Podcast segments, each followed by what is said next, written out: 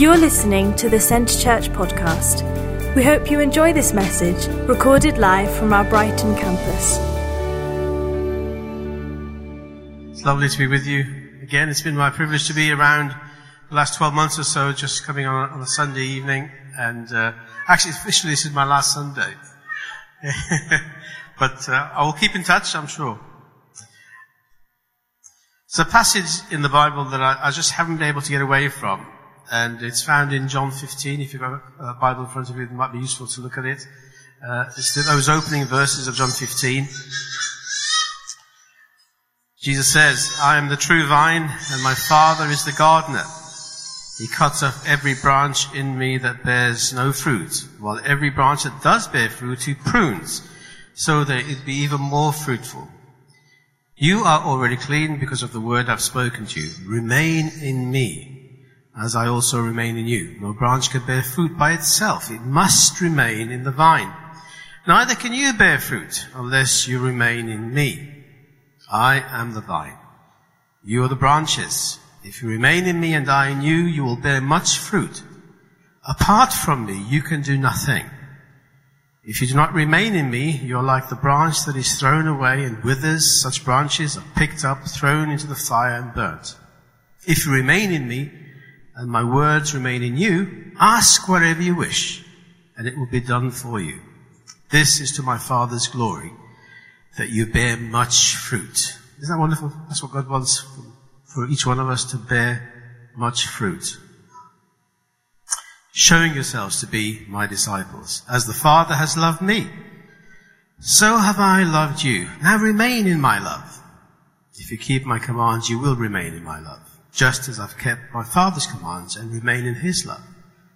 I have told you this so that my joy may be in you, and your joy may be complete. My command is this, love each other, as I have loved you. So we pray. Father God, thank you for you, for who you are, for your faithfulness for this past 12 months, Lord, and thank you for the assurance of your presence with us into this coming 12 months, and the assurance of your surrounding, leaving, uh, uh, keeping and abiding love. God help us, Lord, to respond to that love of yours for each one of us in Jesus' name. Amen. Now, here's the verse I want us to focus on this evening. Verse 9. As the Father has loved me, so have I loved you. Now remain in my love. As the Father has loved me. How did the Father love Jesus? What kind of love was this? Above all, it was an eternal love. It was a love from before creation. Jesus spoke of this in John 17 when he says, You have loved me before the world began. The Father's love for Jesus has never not existed. It's always been there and always will be there. An eternal love. Was also an unashamed love. The Father was pleased to express his love for Jesus to the many or to the few. In Luke chapter 3, verses 31 to, uh, sorry, 21 to 22, it says this, this is a public setting where Jesus expresses his love for Jesus. When all the people were being baptized, Jesus was baptized too. And as he was praying, heaven was opened, and the Holy Spirit descended on him bodily like a dove. And a voice came from heaven, You are my son, whom I love. With you I am well pleased. He didn't mind who knew it It was unashamed love for Jesus, for his son. And he made it known to the few as well. In Mark 9 verse 7, uh, he spoke these words. Then a cloud appeared and covered. This is when Jesus took the disciples up on a mountain. Uh, and he had Peter, James and John with him. And they witnessed something miraculous. Where Jesus just outshone every uh, man that was known in the scriptures. People like Moses and uh, who was the other guy? Elijah. and uh, these, this is the words that, that uh, God spoke about His Son, expressing His love for Him.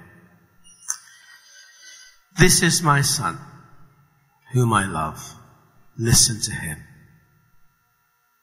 The Father's love for Jesus was eternal and it was unashamed and inseparable.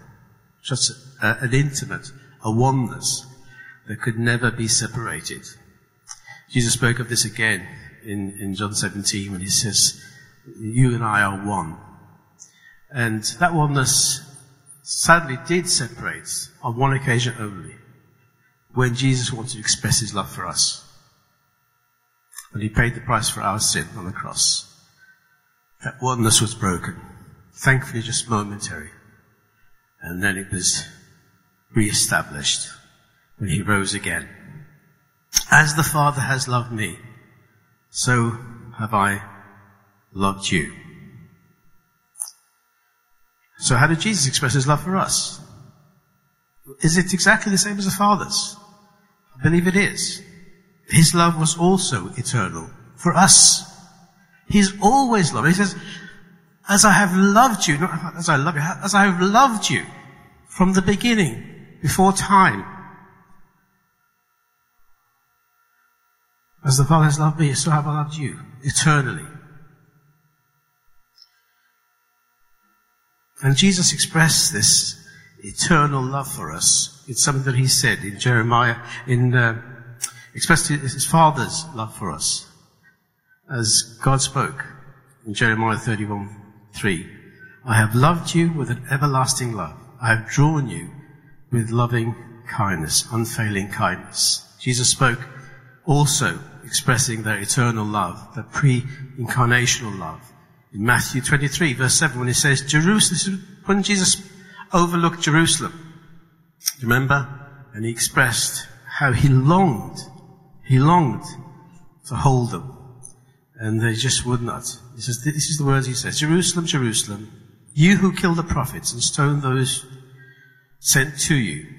How often I have longed, this is Jesus speaking, how often have I have longed to gather your children together as a hen gathers her chicks under her wings and you were not willing. He's always loved us.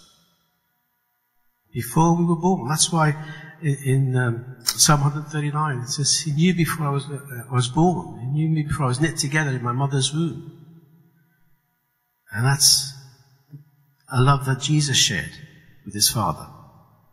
Eternally. He was unashamed. He was still in our condition of sin that he loved us. In Romans 5.8 it says, But God demonstrates his own love for us in this. While we were still sinners, Christ died for us. He loved us though we were undeserving of his love. This is another kind of love. A love that was unwarranted, unearned, undeserved, unconditional. That's why he says, remain in my love. So why does he say that? Because you won't find any love like it. Anywhere. Wherever you go. This is a love of another kind. And he has it for us. And he's unashamed about it. He even went to the cross. Remember what it says of Jesus? He went to the cross, scorning its shame. He was unashamed to stand in our place and express his love for us on the cross. He loved us, always loved us, and he loves us still. No matter how far away we go, he won't let go of us. I don't know about you, I don't know how you feel about your relationship with God at the moment, but know this, you can never go beyond the reach of his love. He still loves you. It still draws you, no matter how far you feel away from Him. His love is there for you to reach out and to know. He loves us unconditionally. He loves us unashamedly. He expressed His love publicly for us. And like the Father, He loves us eternally and will never leave us. That's what He said in Matthew 28. I will never leave you, nor forsake you. I'll be with you always. And it's that eternal, unashamed, constant love that he wants us to remain in. As the Father has loved me, so have I loved you. Now remain in my love. Now I'm getting to the heart of, of the message. It was a while back during one of our elders' prayer times at church when we were looking at this passage. That word remain in my love just, just grabbed me and it's just echoed and echoed in my heart. And so I've been just meditating on this, this thought of remaining in His love. To be immersed in His love, become a reservoir for His love and a channel for His love. So why remain? I like to use the word I'm considering uh, and use a kind of an acrostic of it. So the word love. Why remain in His love? Well, in His love we find true liberty and freedom. I actually sang about it tonight. One of the verses that we sang talked about that, the freedom that we find in His love. There's no freer place than His love. We're secure when somebody loves us. When we know somebody loves us, it sets our heart at rest, doesn't it? It releases us. If we don't if we don't have to go on trying to please the person, and when we try to do that, it's, it's, a sign of insecurity that we're not sure of that person's love. But when somebody loves us, it's a freeing, it's a freeing place, isn't it? It's a place where there's, there's a sense of, hey, I can relax. I'm loved. I'm accepted. I don't have to try. And that's just knowing someone on an earthly level who loves us. But this is, this is Jesus. This is love that is perfect. And what does the Bible teach us about perfect love? It casts out fear. Fear of rejection. Fear of losing what we have in Him. And we need not fear. His love frees us, releases us, where we know total acceptance. So He liberates us in His love. That's why we need to remain in that love.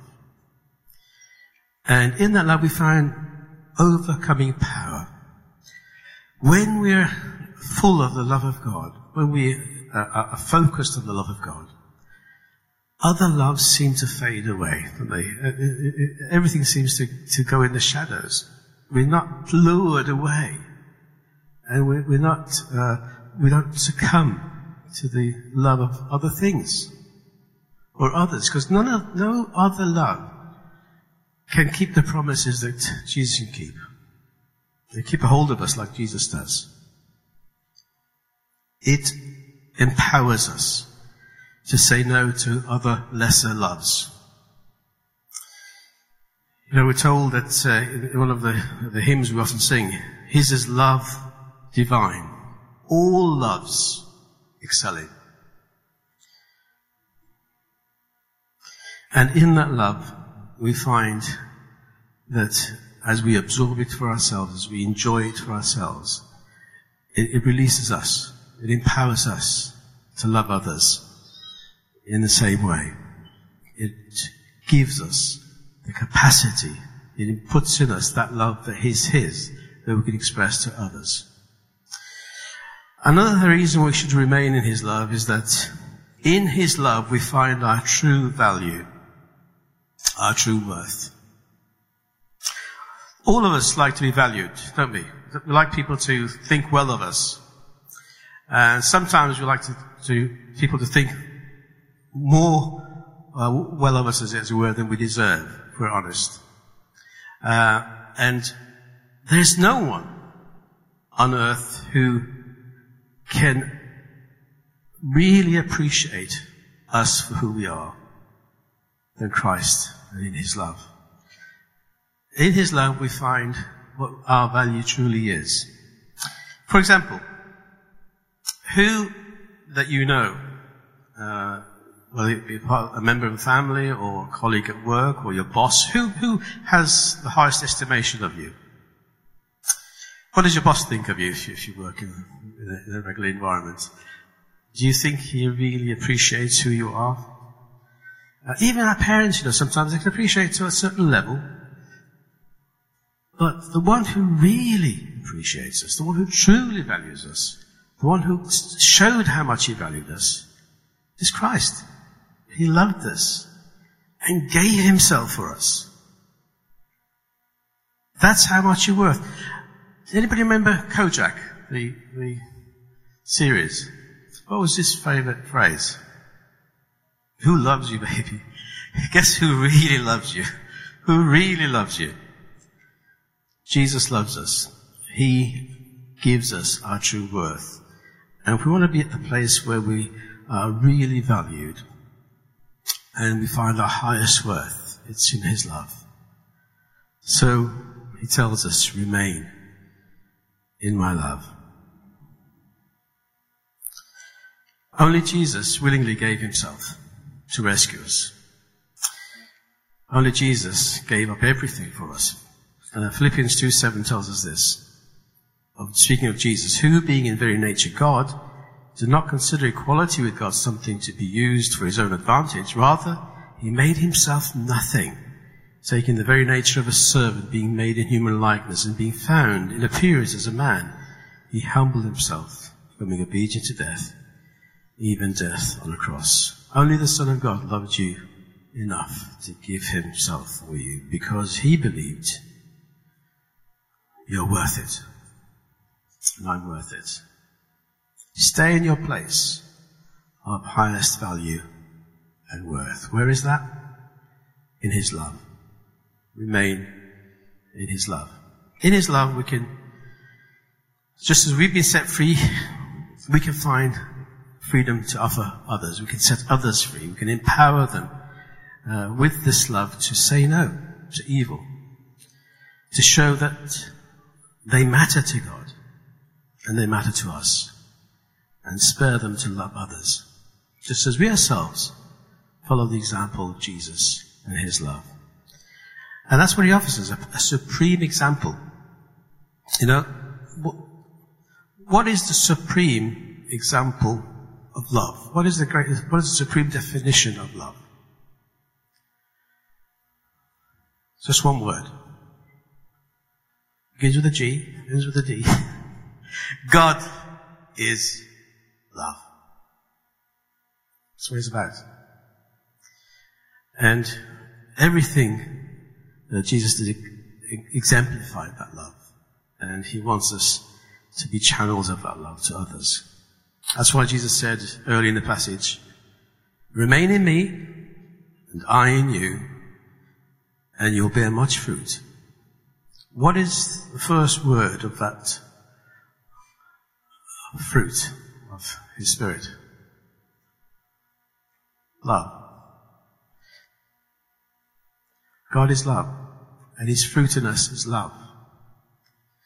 And love is seen in kindness, gentleness, patience, and all the other flavors, if you like, of the fruit. God wants you and me to be channels of His love.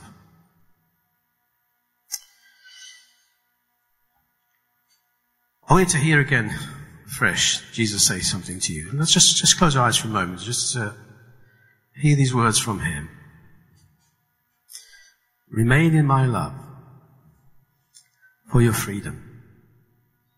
My love is wide, high, deep, and long and wide. An open space of total acceptance. Remain in my love. And no power to resist all lesser loves.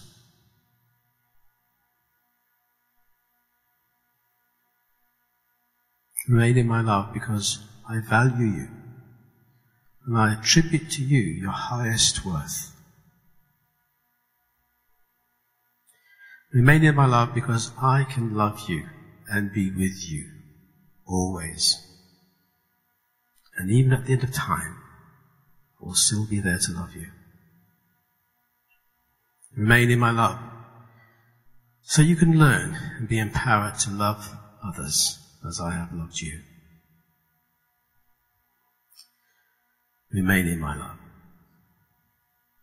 Perhaps you can pray. If you've never known His love, know that He has always loved you. And today he wants you to come into that love. If you've known that love, abide in it. Choose to remain in it this coming year. Is a prayer we can pray, inviting his love to come into our life. Lord Jesus, you can echo this in your heart. Lord Jesus, thank you that you showed me the extent of your love by dying in my place on the cross for my sin. Thank you for offering me forgiveness for my sin and the promise of eternal life and eternal love. Please forgive me and help me to turn from all my sin. Lord, I receive your love and your presence in my life. Please come and stay. Help me to remain in you and in your love. In your name, Jesus, I pray. Amen. Thank you for listening to this week's podcast at Centre Church. One church passionately loving God and people in Burgess Hill and Brighton. To get the latest news or for any other information, check out our website at www.centrechurch.uk.